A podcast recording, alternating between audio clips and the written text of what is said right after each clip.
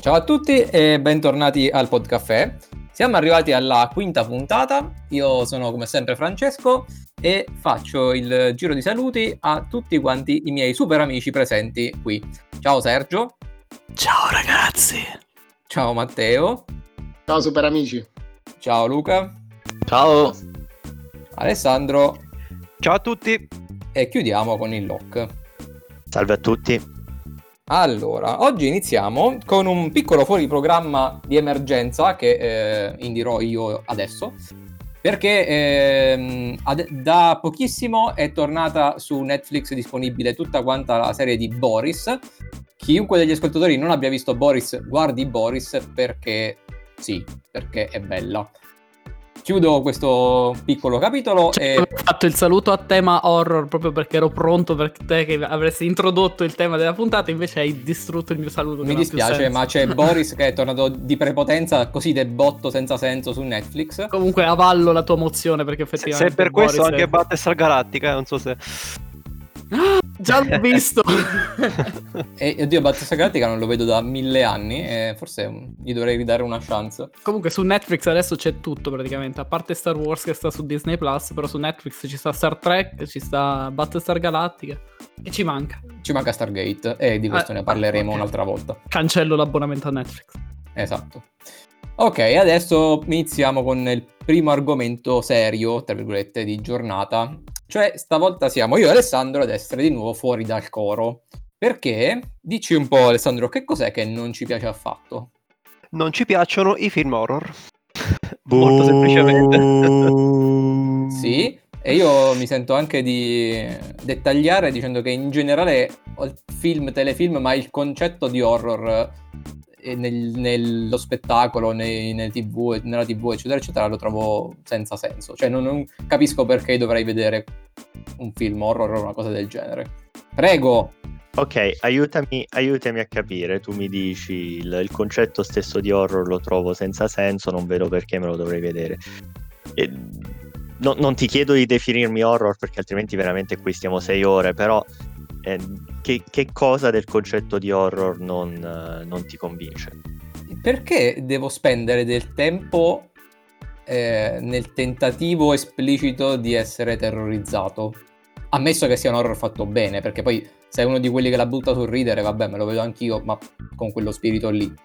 Ma innanzitutto il, l'horror non per forza, cioè il primo punto dell'horror sicuramente non è quello solo di spaventare, ma di raccontare una storia. Quindi parti da questo presupposto che ci sono storie ben congeniate e storie meno, meno ben congeniate, diciamo. Però uno non va al cinema solo per farsi spaventare, insomma, questo è un, è un luogo comune sull'horror che è un po' da, da sfatare. Poi ovviamente ci sono film che dedicano tutto quanto solamente a cercare di spaventare lo spettatore e magari peccano in qualità, però ci sono anche trame che inquietano più che spaventare, ma ti lasciano veramente qualcosa a fine del film. Mm, ok, però se io voglio sentire una bella storia, eh, eh, diciamo ogni buon film racconta una bella storia, diciamo così. Ogni buon film racconta una, una bella storia, su quello siamo, siamo sicuramente d'accordo. E, diciamo i film allora, io parlo da, da grande appassionato di, di, film horror. L'horror è vero che evoca emozioni molto forti. Eh, spavento, tensione, paura, vabbè, ho detto spavento, era la stessa cosa. Quindi comunque emozioni molto forti che sono la, diciamo il lato, il lato interessante forse dell'horror, sono delle emozioni che noi nella vita di tutti i giorni magari cerchiamo di evitare. Nel senso che penso che nessuno di noi nella, nella vita reale, tra virgolette, cerchi disperatamente un modo per spaventarsi. Anzi, se possiamo passare una vita senza mai spaventarci, eh, siamo, siamo, abbastanza contenti, stiamo tutti Oddio, tranquilli. Su questo non sono completamente d'accordo, nel senso, magari quel terrore però in sicurezza, come lo stesso motivo secondo me per cui si fanno tipo le montagne russe oppure ci si butta col paracadute, insomma è una, è una forma Beh, quelle di... adrenalina. Eh, eh, sì, e comunque sì. c'è, c'è, un po' di paura, la paura di cadere, la paura di, di farsi male, insomma, quello spinge un pochettino anche, la paura delle sensazioni nuove uno scarico di adrenalina non indifferente. Ma anche tutta la tensione che c'è attorno al film horror penso che dia un tipo di emozioni e un tipo di tensione che soltanto quel genere può dare. E quindi è unico da quel punto di vista anche.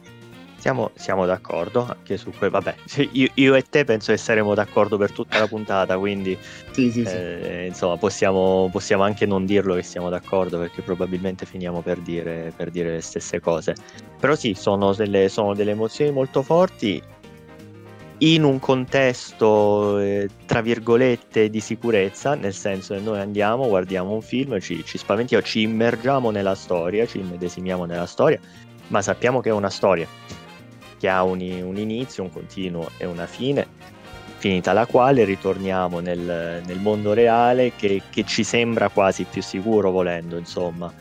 E diciamo, è catartico e liberatorio, ecco, diciamola, diciamola proprio in due parole, è catartico nel senso che c'è questo crescendo di tensione che poi mi porta alla scena madre eh, in cui finalmente la storia si risolve e quando la storia si risolve è liberatorio perché mi permette di tirar fuori tutta, tutte queste emozioni forti e di, di vivere poi la, la, mia vita di tutti i giorni in un modo diverso. Ehm, personalmente mi sono avvicinato all'horror relativamente tardi, nel senso che io fino a 18 anni circa mi sono assolutamente rifiutato di vederli, eh, causa traumi l'infanzia, mettiamola così.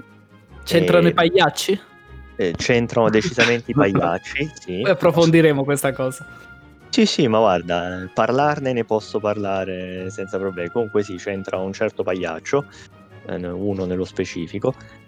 E mm, quindi a 18 anni finalmente trascinato da un nostro amico in comune che però non, non è nel podcast, magari un giorno lo inviteremo e mi sono finalmente deciso a vederne uno. E da lì ho scoperto questa, ho scoperto questa passione e ho, uno dei motivi per cui mi sono appassionato è proprio questo carattere liberatorio del, dello, dello spaventarmi ma dell'arrivare a una conclusione quando magari le cose che ci fanno paura nel mondo reale non sempre hanno una, una conclusione così netta e definita come, come un film horror quindi, de- come, disse, come, disse, qualcuno, lo- l'horror ci allena ad aver coraggio mettendoci paura a piccole dosi. Bella e... questa frase, ci piace sì. questa citazione. Sì. Io introdurrei prima di addentrarci di più nell'argomento, volevo sapere anche dall'altro componente del gruppo che è contro, che è fuori dal coro in questo caso, e la, la sua motivazione, diciamo.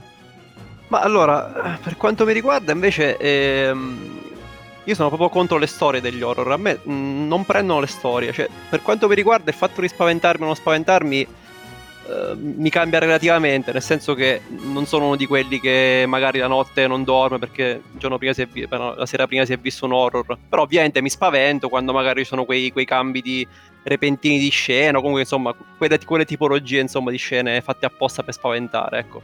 Però mh, mm, su- sullo spavento, sinceramente, io non ho molto da dire. Sulle, sulle storie, cioè su, sulle storie sinceramente io sono abbastanza critico, me le vedo un po' tutte, non lo so, ripetitive, piene di cliché. Mm, devo dire che non ne ho visti tantissimi di horror nella mia vita, forse anche per questo motivo. Quindi magari può anche essere che negli ultimi anni qualcosina sia cambiato da questo punto di vista. Però io non sono mai stato proprio preso dalle storie degli horror. Siccome per me, diciamo, la storia quando guardo un film o a, maggior ragione una serie tv che sono più appassionato di serie che di film.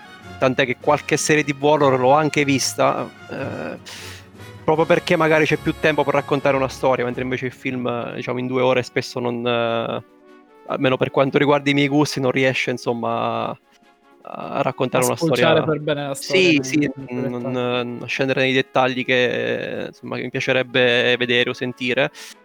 E, ehm, quindi eh, la mia critica appunto è sulla storia. Cioè, mh, personalmente non gradisco la, la, tipologia di storie presente negli horror.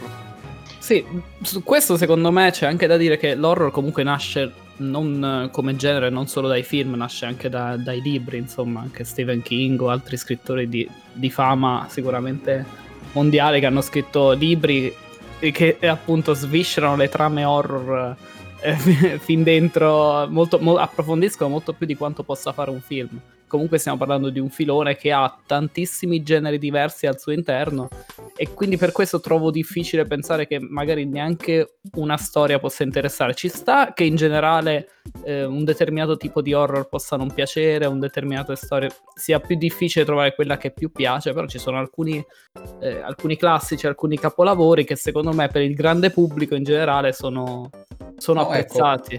Per esempio, mi, mi definisci qual è, secondo, qual è secondo te un capolavoro dell'horror?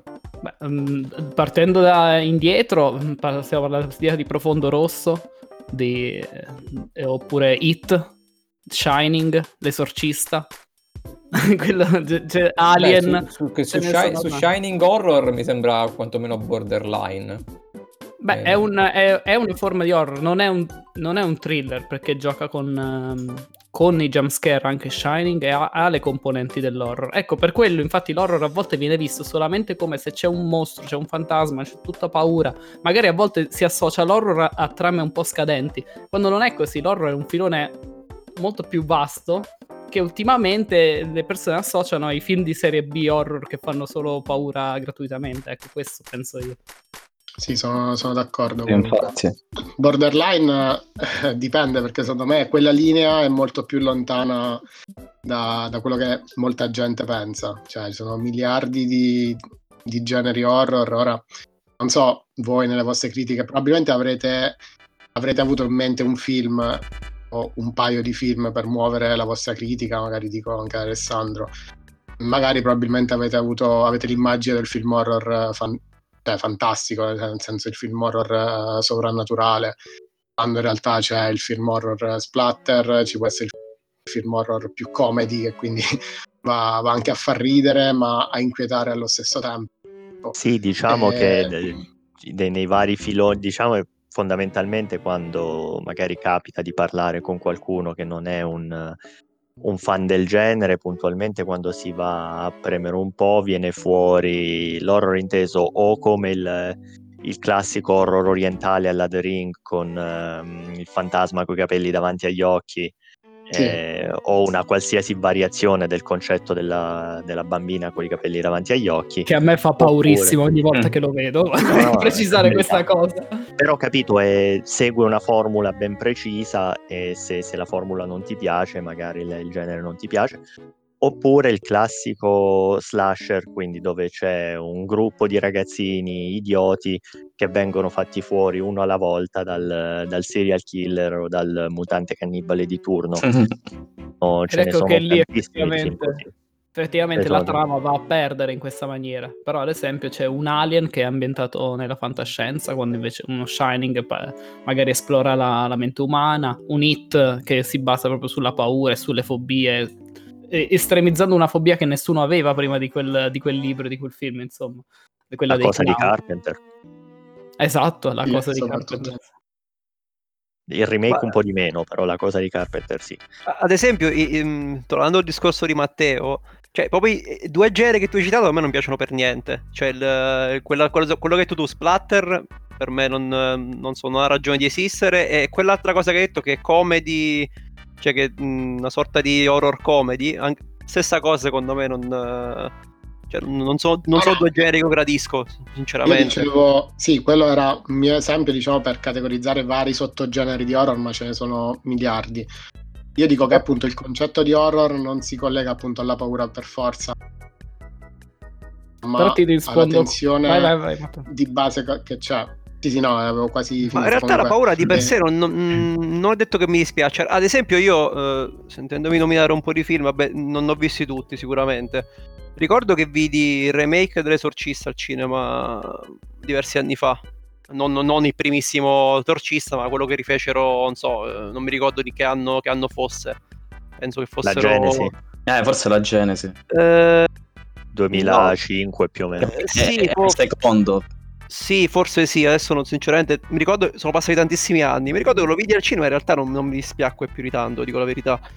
Però non, non so, mh, cioè non- non trovo lo spunto per vedere un horror piuttosto che un'altra cosa. Non so come. come, come ti, faccio, ti, faccio, un esempio perché, ad esempio, anche a me il genere che hai citato tu, quelli appunto lo splatter mh, mm, fine a se stesso e quello un po' sul comedy, non piace. Però ho due esempi di film che secondo me sono fatti così bene che meritano nonostante il genere a cui appartengono, come ad esempio Soul, l'enigmista. E ne hanno fatti tantissimi proprio perché ha avuto un successo e tutti voi conoscete Soul. Oppure sì. quella Casa nel Bosco, più recente, che tende alla comicità, ironizza sul genere, però comunque molto ti lascia... Intrigante. È molto sì. intrigante, è un film fatto veramente bene che consiglio di vedere a chiunque, anche a chi non ama l'horror, perché è un film che, che è, è, è un... come si può dire?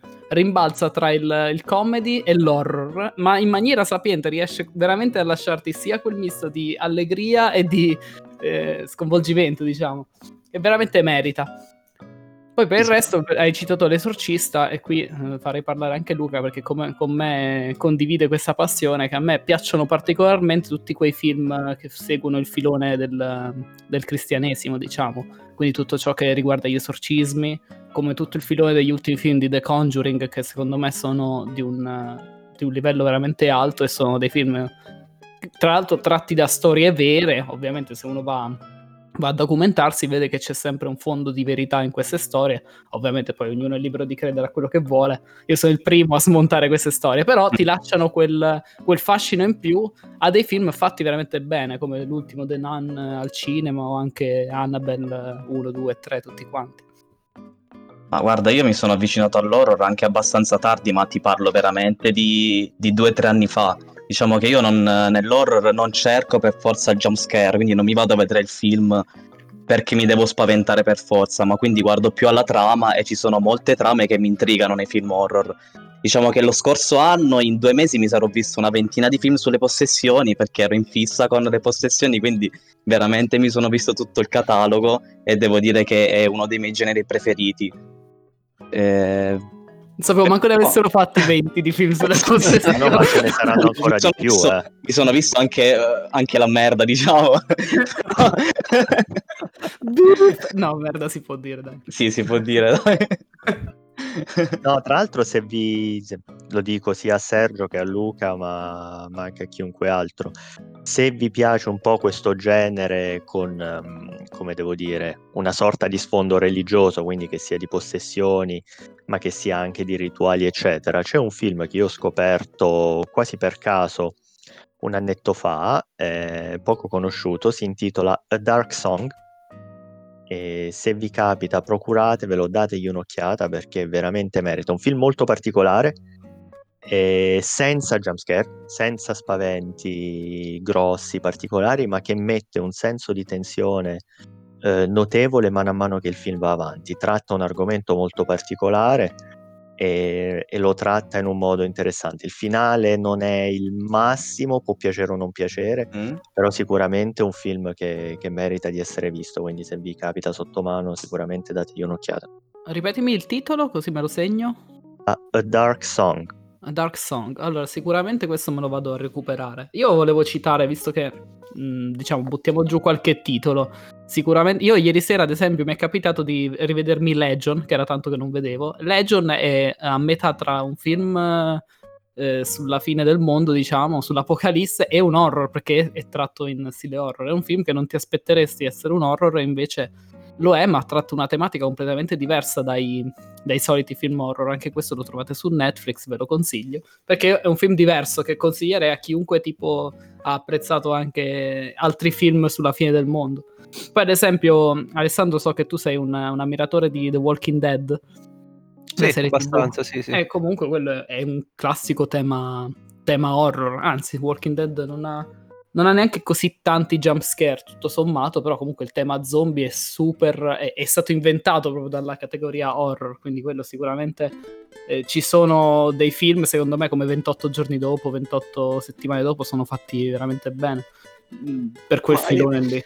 Ma sì, ma eh, diciamo che eh, eh, sono disposto a guardare film che abbiano degli elementi horror, mettiamola così. Diciamo che quelli, i, film che proprio non sopporto sono i film puramente horror.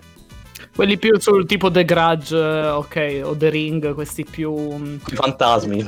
Più sì. sul giapponese, esattamente. Sì, Sì, diciamo, sì, vai fra. No, no, che in generale, secondo- cioè, nel senso, io sono d'accordo con quello che avete detto, però appunto io penso che vale sia per me che per Alessandro che, cioè, se tu prendi un film come eh, Shining o come eh, Legion che hai citato poco fa, che sono film che comunque buttano dentro, cioè non sono film di un genere, sono film che buttano dentro elementi di 4-5 generi diversi e un elemento è l'horror. Allora questo non è un problema per nessuno. Credo che anche, i- non mi ricordo come si chiama quel film che abbiamo visto insieme l'altra volta, che era, era horror ma faceva ridere, era della, eh, che si ritrova in quel gioco mortale, non, non mi ricordo Sì, sì. nemmeno il titolo. Ah, eh, Eh, sì, sì, sì. morte ehm, non ci separi. Sì, Sì, sì. Quello era uno splatter, sì. Diciamo, splatter tendente al, al comico, però comunque sì. Esatto, ma quello non è di quelli che io e Alessandro critichiamo, cioè lo scopo di quel film non è terrorizzarti. Ma eh, qual è un film puramente horror per te? Cioè, un film solamente horror farebbe cagare anche a me. Perché se un film non ha altri elementi che la paura, non è un- neanche un film, cioè è una cosa brutta. Vabbè, io non, non mi ricordo, non mi ricor- vabbè, ma non mi ricordo esempi recenti perché non ne vedo da tantissimo tempo. Ma prendi i The Grudge, prendi Silent Hill, che cosa ti vogliono trasmettere quello se non e paura? Oddio, Vabbè, io Silent allora, non è criticato No. Per- stavamo per nominare Silent Hill e Matteo e quindi Infatti mi io esco dalla conversazione, c'ho tutta la dobbiamo.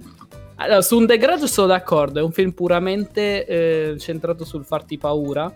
E- però appunto quello è più magari è un film più destinato a un pubblico che sa quello che sta andando a vedere un po' come vedersi un rec o insomma quelli anche in prima persona con le telecamere a mano sono più centrati sullo spavento però un Silent Hill ad esempio ha una trama dietro e una, una profondità secondo me anche nella critica che fa la società perché Silent Hill non dimentichiamoci che il vero cattivo alla fine si scopre che non è neanche il demonio ma è, la, ma è, la- è il pregiudizio umano confermi Matteo vero? Sì, sì, sì, la storia a me è piaciuta tantissimo.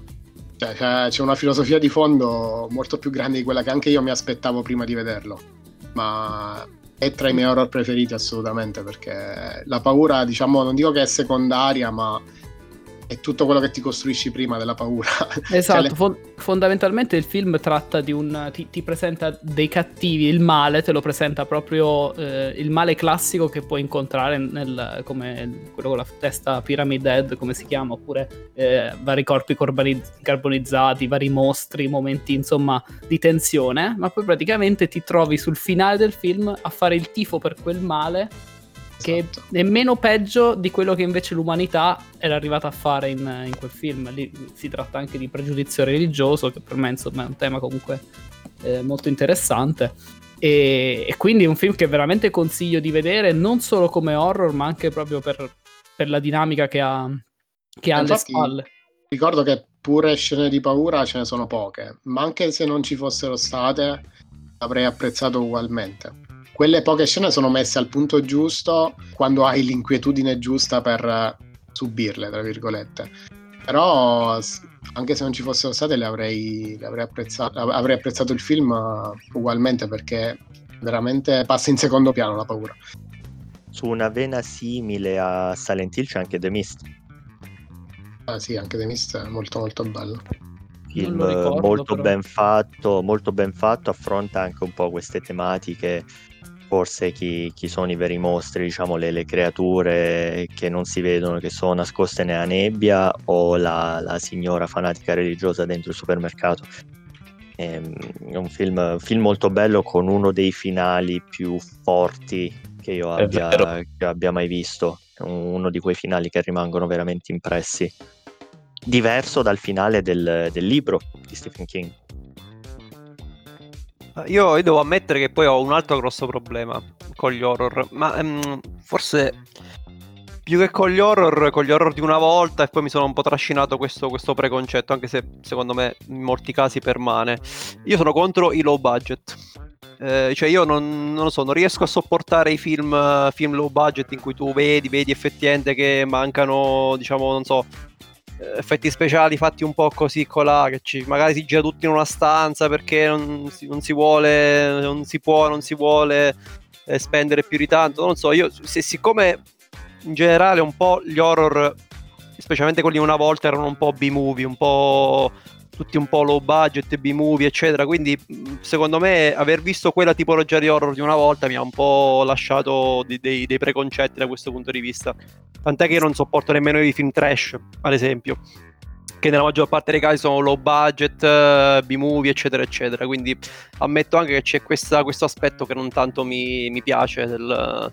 Ecco che ad esempio io ti, ti ritorno a consigliare la, tutta la serie di The Conjuring che ha mh, tipo 5 o 6 film hanno già fatto ed è, ed è, una serie che è stata fatta con un budget elevato. Sono, è una serie, è un, diciamo, come si dice, un, non un colossal, però è una, una, serie molto conosciuta nel campo dell'horror, ormai sono anni che va, va avanti.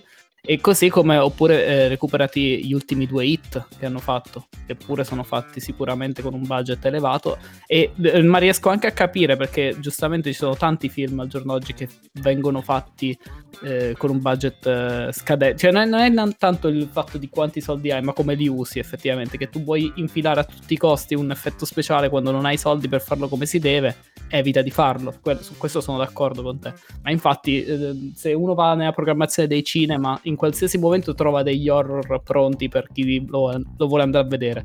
Però giustamente la maggior parte delle volte può capitare che siano film non, non degni del genere a cui appartengono, diciamo. Buttati lì perché c'è questa concezione che si possono fare anche brutti, basta che, basta che li, la gente li va a vedere solo perché sono horror. Ok, quindi vabbè, mi sembra che insomma abbiamo, abbiamo messo un bel po' di carne a fuoco in, uh, in, questa discussione, sono venute fuori tanti tanti ottimi spunti. Magari prima di passare al prossimo argomento facciamo un giro rapidissimo tra, i, tra, tra noi fan, uno o due titoli super consigliati, così chi, chi, ci ascolta, se magari decide di dare una chance al genere, può, può andare a cercare qualcosa. Farei cominciare proprio Sergio. Vabbè, io praticamente già li ho, li ho suggeriti, però eh, se posso consigliare sicuramente la saga di The Conjuring per chi gli piace quel filone eh, cristiano religioso. E invece per chi ama proprio il film, sta cercando un film che le faccia veramente paura, lo spaventi, a me ha spaventato parecchio Lights Out, che è abbastanza recente come film, cu- tratto tratto da un corto che mi ricordava Matteo qualche giorno fa, eh, veramente spaventa tanto anche quello, quindi consigliati questi due, The Conjuring e Lights Out. Vai Matteo.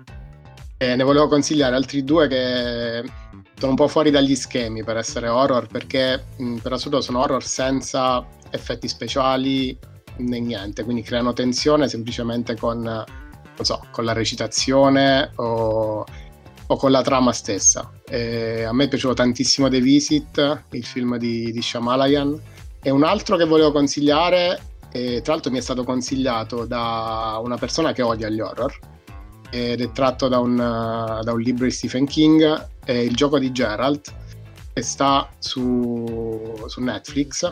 Gerald, Bello. non Bello, Gerald. Sì. Non, non, The Witcher, ma Gerald con la D finale. e quello, anche quello è molto molto bello perché praticamente il, il, tuo horror te lo fai nella tua testa. cioè, quello che succede non è nemmeno tantissimo, ma la vera tensione sta in quello che tu puoi immaginare che succede e l'ho apprezzato veramente tantissimo. E poi io consiglio la saga di Paranormal Activity. Oddio, non tutti i film sono bellissimi, ma soprattutto il primo a me piaciuto tantissimo, anche perché anche quello si basa solo sulla tensione per quei 90-100 minuti, senza un jumpscare o altro, ma è fantastico, veramente bellissimo. No, io, io sarò, cioè, sarò abbastanza scontato, ma consiglio gli ultimi due film di Hit, i remake che secondo me sono, sono spettacolari eh, a livello di trama e tutto il mondo che c'è dietro a, a Hit. Poi l'esorcismo di Emily Rose pure mi è piaciuto, mi è piaciuto molto, ambientato comunque sì, anche in un tribunale ed è anche giuridico come film. Sì, diciamo questi. Anche in realtà poi ho visto ultimamente ho visto anche il seguito di Shining, Doctor Sleep, che anche se è stato eh, parecchio criticato, a me è piaciuto sinceramente. L'esorcismo di Emily Rose, tra l'altro, te lo dicevo giusto qualche giorno fa, primo film horror che ho visto in vita mia. Quindi valore affettivo notevole. E io allora due suggerimenti proprio al volo. Allora, il primo è The Descent, Discesa nelle Tenebre, film inglese del 2005 forse, adesso non mi ricordo, cast interamente al femminile, ambientato in un sistema di grotte estremamente claustrofobico, mette un sacco di tensione ed è oggettivamente fatto molto molto molto bene come film. E il secondo invece è un film eh, asiatico, eh, giapponese, si intitola Noroi, la, la maledizione, ed è una sorta di finto documentario su un giornalista che decide di indagare sulla leggenda di un uh, demone barra strega noto come la Kagutaba. E quello che scopre nel corso della sua, della sua investigazione. Ecco, se non vi piace il low budget probabilmente non vi piacerà, nel senso che si vede che è fatto un po' tra virgolette alla buona, ha una storia molto molto ben sviluppata, uh, tutta, la, diciamo, tutta la, la mitologia che c'è dietro è fatta bene, molto interessante ed ha uno dei finali più terrificanti che io abbia mai visto. o almeno personalmente io ho fatto un grosso salto sulla sedia sul finale. Me lo aspettavo e ho fatto comunque un grosso salto sulla sedia. Quindi The Descent e Noroi. E con questo penso che sull'horror abbiamo finito e ripassiamo la linea Posso aggiungere un'ultimissima cosa, a parte che ho visto tutti film, quasi tutti i film che avete detto e straconsigliati, complimenti. Eh, se il nostro Alessandro ha amato il, come me eh, Marjorie Tyrell di Game of Thrones, non gli posso che consigliare Yunkai, la foresta dei sospiri, perché c'è lei come protagonista. E quello ho visto più che altro perché c'era lei, però ha meritato come film, effettivamente. No, invece per concludere, io in realtà di film, film horror non, non mi fanno impazzire, non ne ho visti tantissimi, però mi è capitato di vedere alcune serie tv horror. Ad esempio American Horror Story, voi che ne pensate? L'avete vista? Sì, io l'ho vista, ho apprezzato solto, soltanto qualche stagione però, una secondo me male male. diciamo che le prime stagioni, le prime due le ho apprezzate abbastanza si sono un po' persi per strada, hanno fatto qualche altra stagione carina, ma come la prima, soprattutto come la seconda, non hanno più, cioè, non sono mai, non hanno mai raggiunto quei livelli, cioè i livelli delle prime due. Sì, diciamo che eh, specifichiamo insomma per chi non la conoscesse, questa è una serie antologica, quindi comunque eh, concepita in modo che ogni stagione abbia una propria trama, ambientazione e personaggi diversi. Quindi da, da, qui anche penso il tuo discorso sul fatto che la prima e la seconda ti fossero piaciute e magari altre meno, perché c'è proprio un cambio di trama e di ambientazione, ecco. Sì, infatti io ho visto solo le prime tre stagioni e sono partito molto, molto convinto dalle prime due come, come, Matteo, eh, soprattutto la seconda che se non sbaglio si svolge in un istituto psichiatrico insomma sì, negli sì, anni sì. 60 e merita particolarmente, anche la, anche la canzoncina mi è rimasta impressa peraltro. E, ehm, veramente carino, eh, anche il cast non mi è dispiaciuto per niente, eh, anche perché secondo me sfrutta mh, la parte di horror più... cioè prende molti cliché però li rende bene, ti lascia comunque abbastanza attaccato alla storia, secondo me tra- tratta delle belle tematiche. Poi dopodiché dalla terza e quarta stagione le ho viste ma non mi hanno convinto e non sono riuscito ad andare avanti. Io sono parzialmente d'accordo con Matteo perché sì, ok, l'ultima magari è stato un flop perché eh, molti attori, quelli più carismatici, hanno abbandonato la serie però secondo me fino alla sesta è, cioè, sono, sono, tutte belle, ok? Ci sta magari sì, la seconda che è ambientata nel manicomio è più creepy, più dark, forse è una delle più belle. Eh, la terza però, eh, per esempio la terza a me non è piaciuta, quella che parla congre- della congrega di streghe, però poi tipo la quinta è bellissima, ambientata nell'hotel. Quindi non sono d'accordo che si va perdendo pian piano col tempo, ci sono stagioni molto belle, altre un po', un po meno. Ma sì, secondo me è un po' il discorso di Black Mirror. Black Mirror è antologica nel senso che ogni puntata cambia ambientazione. Qui in realtà è antologica nel senso che cambia ogni stagione ambientazione. E quindi come di Black Mirror magari ci sono delle puntate capolavoro e altre un, esatto. po', un po', così. Eh, anche qui, secondo me, alcune stagioni, due o tre stagioni magari sono un po' più, un po più interessanti, qualcun'altra insomma. Eh. Co- Coven che è la terza secondo me è una delle meno riuscite perché secondo me non ha nulla di horror. Ma, mi sembra una stagione proprio trash, uh, non so come definirla, però non, non, ha nulla di horror. Quindi. Delle prime due ho apprezzato il fatto che volessero mettere un po' di inquietudine, un po' di tensione, pur essendo una serie tv, cioè durante tutto il filone, durante tutta la storia. Nelle ultime, a parte Hotel, quello American Horror Story Hotel che sarebbe la quinta, come ha detto Luca, e magari è tornata quella cosa e l'ho apprezzata. Nelle ultime si è più puntato su violenza gratuita, una storia un po' più superficiale, un po' più banale. Mm, È cambiato un po' il taglio e boh, non l'ho apprezzato molto. Voi, voi altri avete visto American Horror Story? Ma Io no, eh, insomma, tu sai che io sono un po' allergico alle serie TV in generale. Eh, ne ho sentito molto parlare, ovviamente, perché era su tutti i siti dedicati al, a tutto ciò che è horror e ne hanno parlato in generale molto bene con eh, delle, delle differenze insomma da stagione a stagione, alcune stagioni più riuscite, alcune meno, però personalmente non l'ho visto. Eh, Questo forse potrebbe essere una serie che fa per te, almeno a, a tratti. Sì, poi il fatto che sia un'antologia e quindi serie indipendenti l'una dall'altra, sinceramente un po' mi attrae perché vuol dire che non devo guardare eh, sette, sette stagioni di 15-20 episodi per arrivare alla conclusione, cioè una stagione dove presumo che la storia trovi una sua naturale conclusione, presumo. Sì, sì, sì. sì. Ok. Conclusione c'è, poi magari non è sempre eccezionale, però comunque c'è. Cioè sono autoconclusive le stagioni, sì. Poi guarda, i finali possono essere eh, aperti, positivi, negativi, l'importante è che ci sia una sorta, una sorta di finale, insomma. Sì, sì. No, quello, quello non manca. Eh, invece, in realtà, una serie horror che mi è piaciuta di più di questa è Penny Dreadful. Eh, Penny Dreadful invece è una serie, diciamo, se non sbaglio, anglo-americana, eh, che è ambientata nella, nella Londra vittoriana. Eh, si chiama Penny Dreadful perché, se non ricordo male, i Penny Dreadful erano delle, delle brevi pubblicazioni del XIX secolo che costavano appunto un penny. Erano tipo delle storie, storie di terrore, mettiamola così, dei piccoli. Diciamo, delle, picco- delle piccole storie di terrore che costavano un penny. E, questa serie me, è molto bella perché ehm, praticamente intreccia le origini di personaggi della letteratura horror classici come Frankenstein, Dorian Gray, Dr. Jekyll, eh, Dracula, poi insomma licantropi, streghe, vampiri, qualunque tipo di cosa. E...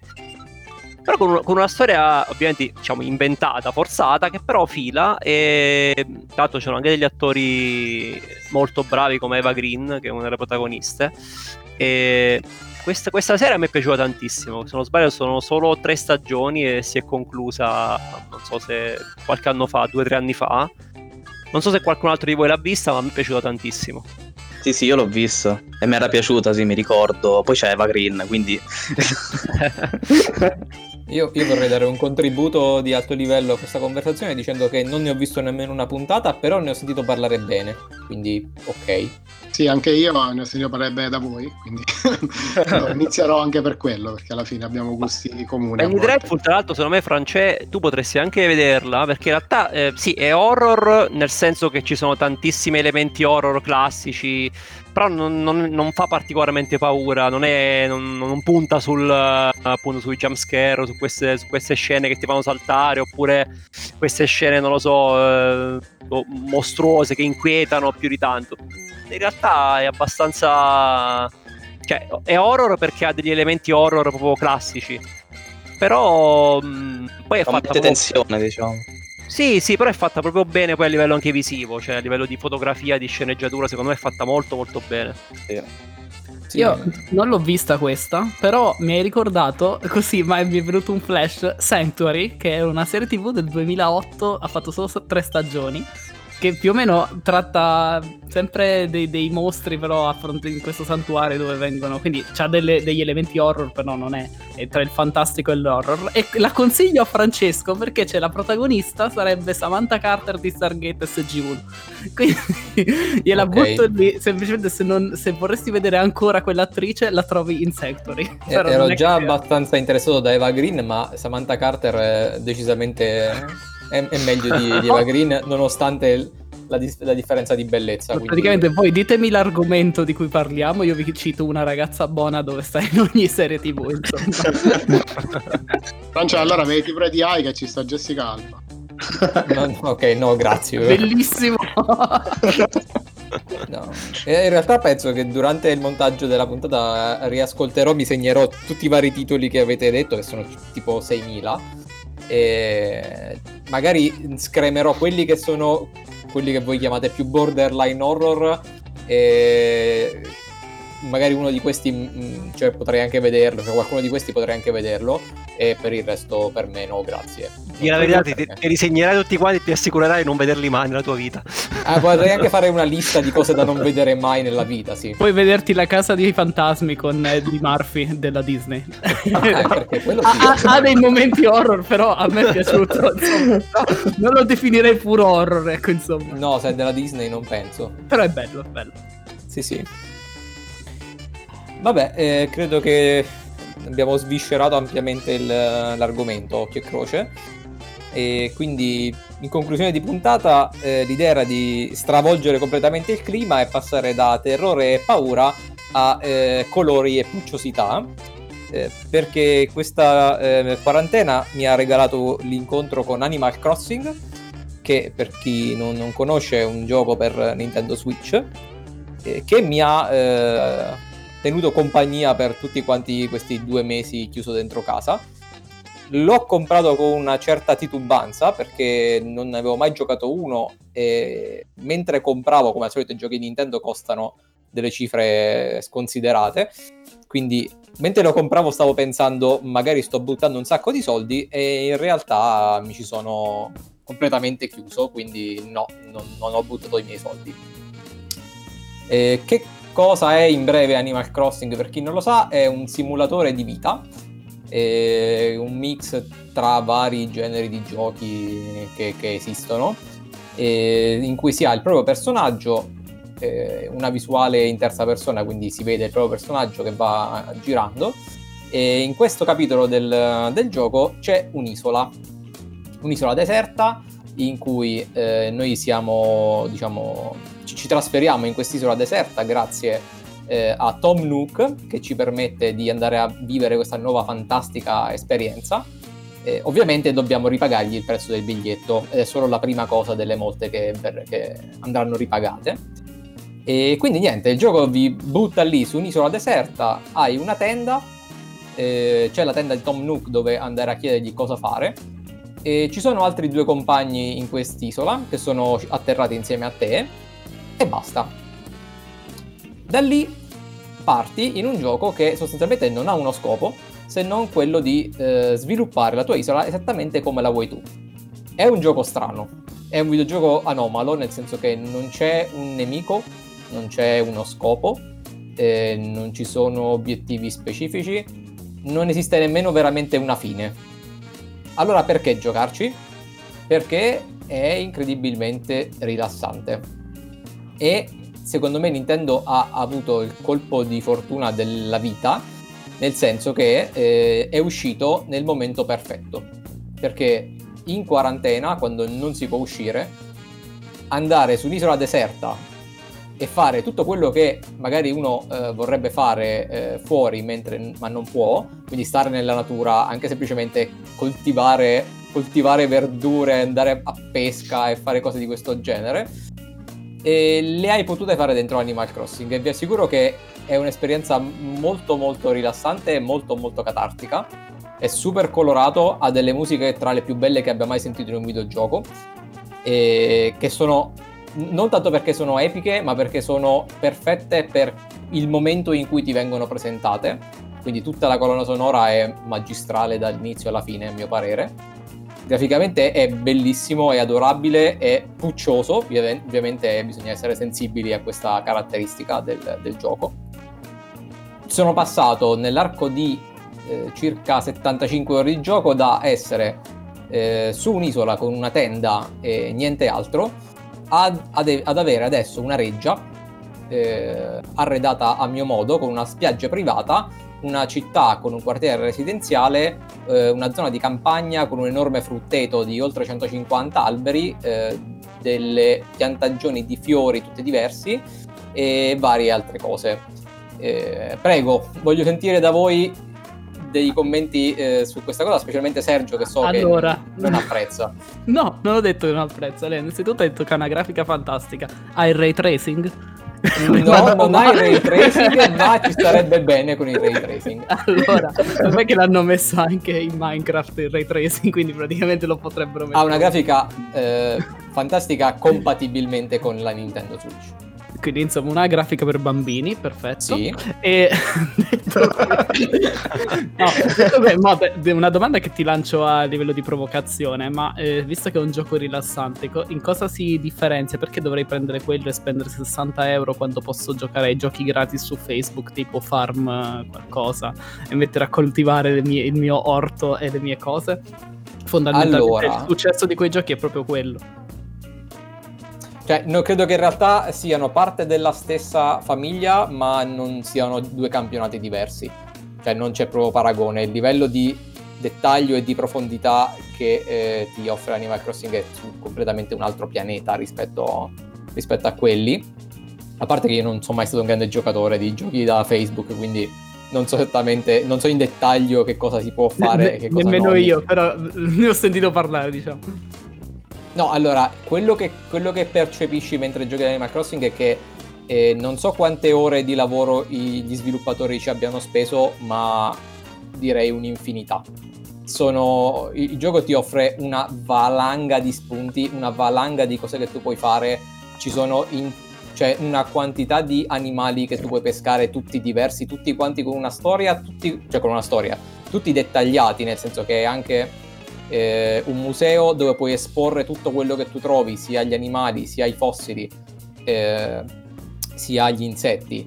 E di ogni fossile hai il gestore del museo che ti può raccontare che cos'è quella cosa lì. Quindi lui, cioè, hai, cos- hai- hai ricostruito pezzo per pezzo un dinosauro e tu hai Blatero che ti racconta che cos'è quella roba lì. Tutto quanto perfettamente tradotto peraltro in italiano senza una virgola di errore, zero bug, zero nulla. E la quantità di contenuti che c'è dentro è incalcolabile. E in più, ogni, ogni settimana, barra ogni mese, stagionalmente e anche in base a che tu sia nell'emisfero australe o boreale, le stagioni cambiano, quello che tu trovi nell'isola cambia, quello che tu puoi fare cambia, il colore dell'erba, il colore degli alberi, che cosa, eh, gli alberi che vanno, eh, che hanno frutta, quelli che no, eh, i- le tipologie di animali che tu puoi trovare, cambia tutto. E in più ci sono anche eventi stagionali. Per esempio nel, nel periodo di Pasqua c'è stata la caccia al tesoro con le uova di Pasqua che erano eh, nascoste per tutta quanta l'isola e stracolmo di cose da fare. Ecco, diciamo dal, dal punto di vista della, della- del dettaglio, insomma, io ti, ti cito, cioè non, mi- non- non vedo nulla di straordinario, ma perché? Perché ad esempio ho giocato a giochi come Fallout Skyrim in cui tu incontri in una caverna, puoi beccare un libro e dentro un libro, il libro lo apri ed è scritto, e ci sta un intero racconto, un'intera storia in ogni libro, ci sono qualcosa come 300-400 libri, oltre a tutte le statistiche e descrizioni dei vari personaggi. Per esempio, no, per dirti il grado a cui sono arrivati i videogiochi di, a livello di dettaglio e la lore che c'è attorno è sicuramente enorme rispetto a un, un Animal Crossing. Ma, Sì, più, No, eh, prego, continua, continua. ma più che altro, ora la mia domanda è: siccome io non è che sono completamente estraneo ai gestionali, anzi, nel senso, io sono un estimatore di Tropico, come so anche il Lock e anche tu lo sei, ma anche un, un Civilization oppure un. Altri giochi in cui comunque devi, devi gestire, devi, devi creare tu, più, più un tropico direi, però ci sta la componente insomma che ti mette davanti delle difficoltà, la- il fatto di avere una sfida. Non riesco a capire come possa essere interessante un gioco che fondamentalmente sfide eh, non te le dà, cioè se tu ci dedichi il giusto quantitativo di tempo e pazienza riesci a ottenere quello che vuoi, non c'è una vera sfida. Oh, hai, detto la, hai detto la parola definitiva, pazienza. È un gioco per, per persone che hanno pazienza. Eh, perché alcune cose appunto, sì, non, non c'è una vera sfida, devi solo aspettare che o che le finisci o che ti succeda, perché alcuni, alcuni eventi sono diciamo a tempo, che si sbloccano. E io per esempio ho voluto costruire, eh, da un certo punto in poi del gioco eh, si ha una possibilità di eh, fare modifiche estremamente più ampia. Io a un certo punto ho deciso che nella mia isola ci sarebbe stato un quartiere residenziale dove ci abitavano tutti quanti, tranne io che stavo che sto in una villona gigantesca che mi sono costruito. Proprio Per comunista. fare eh? proprio comunista tu, tutti... Esatto, le- no, le allora, il quartiere residenziale è molto grazioso. Però, Però tu mia- hai la reggia. Però io ho la reggia, e vabbè, me la sono costruita da solo, se permetti. E per costruire il quartiere residenziale ci ho messo circa 12 giorni. E non 12 giorni perché ci ho messo 10.000 ore di gioco, ma perché c'erano dei passaggi, nel particolare spostare le case, che richiedono 24 ore ciascuno. Quindi ho dovuto farlo un giorno alla volta. E, e questo fa parte del gioco, cioè è un gioco che ti richiede pazienza, ti richiede di fare le cose un po' alla volta per forza ed è... Io quando parlavo di, di profondità chiaramente non, non voglio sfidare giochi tipo appunto come Skyrim, che cioè tutta un'altra roba, non- assolutamente no.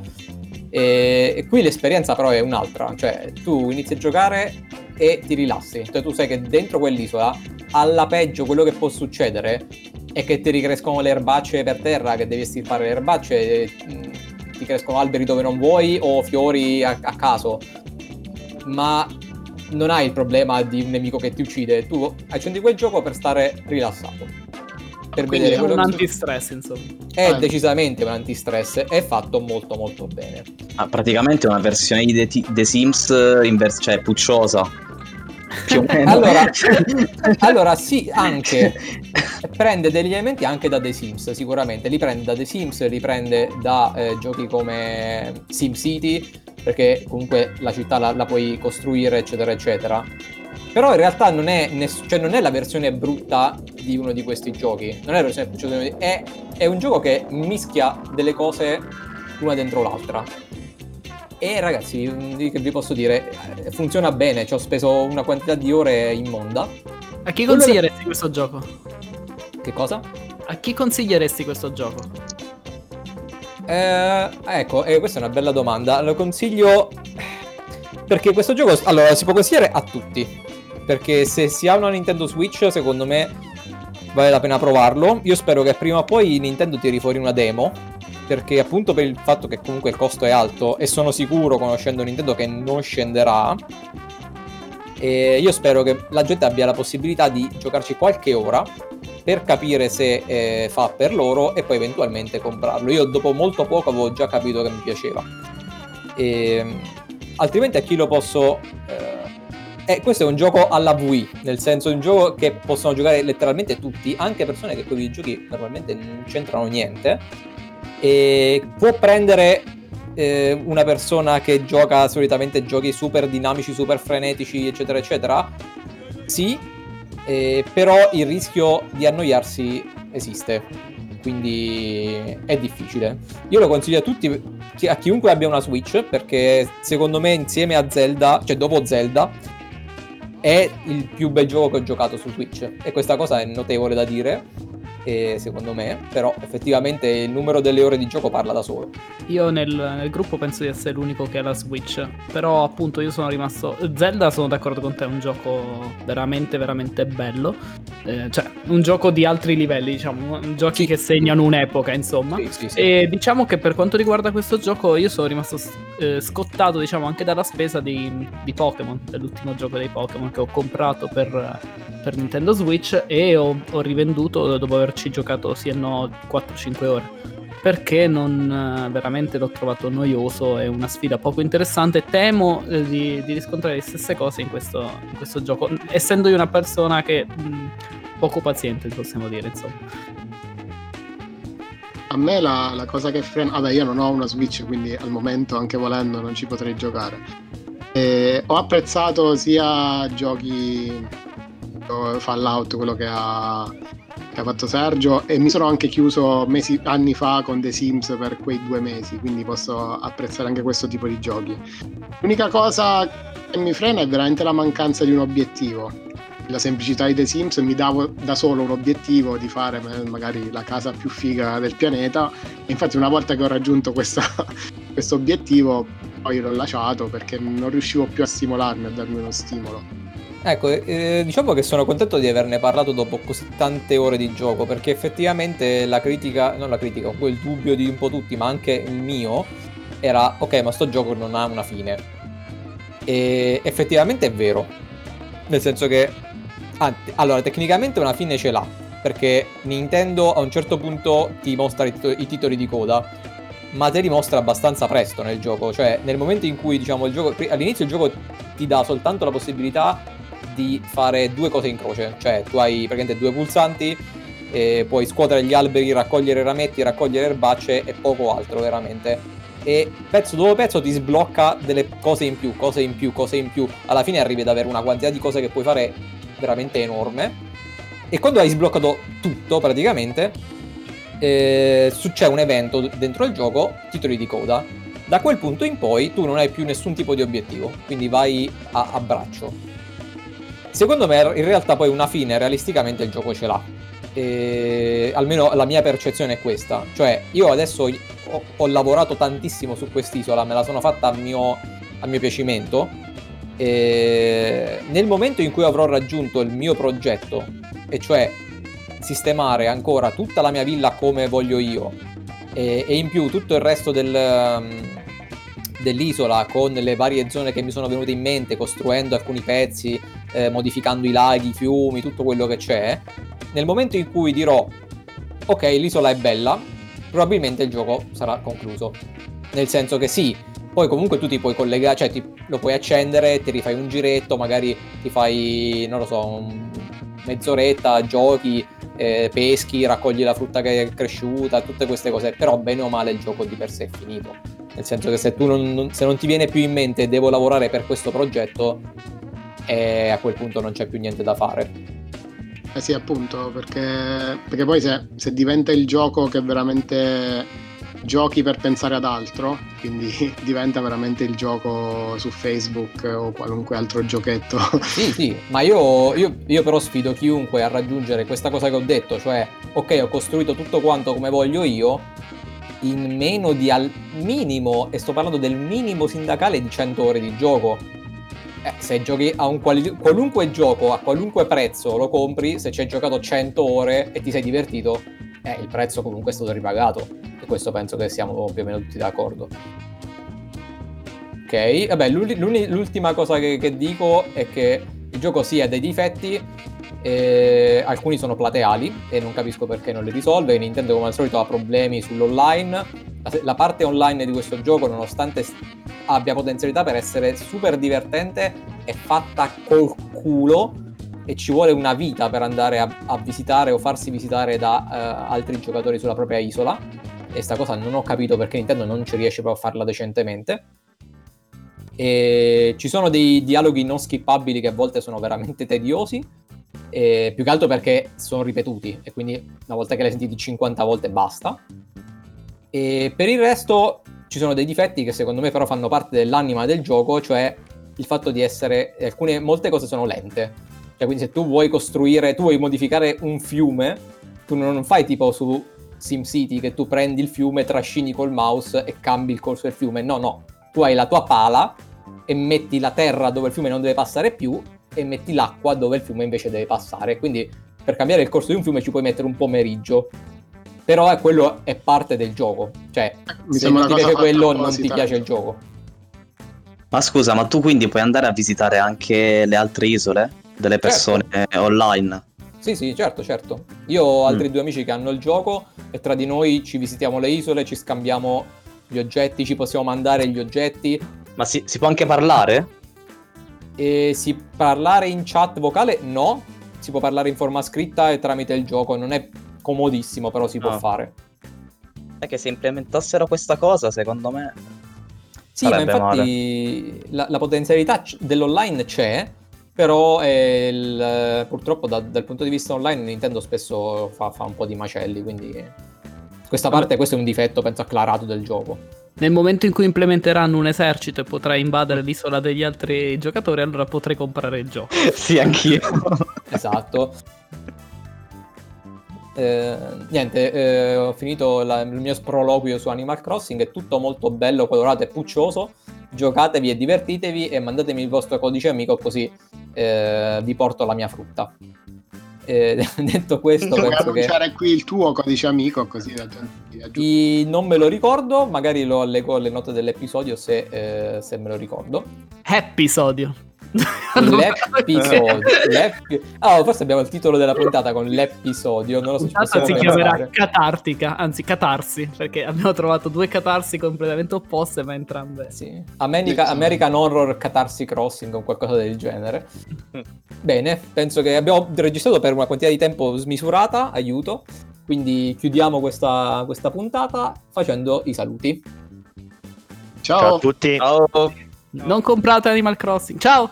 No? E non guardate soprattutto i film horror, non fate nulla di quello che vi diciamo perché sono tutte pessime idee.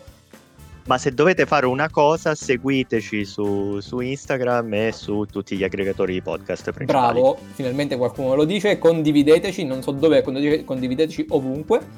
E niente, ci sentiamo la settimana prossima. Ciao Ciao. a tutti. Ciao. Ciao.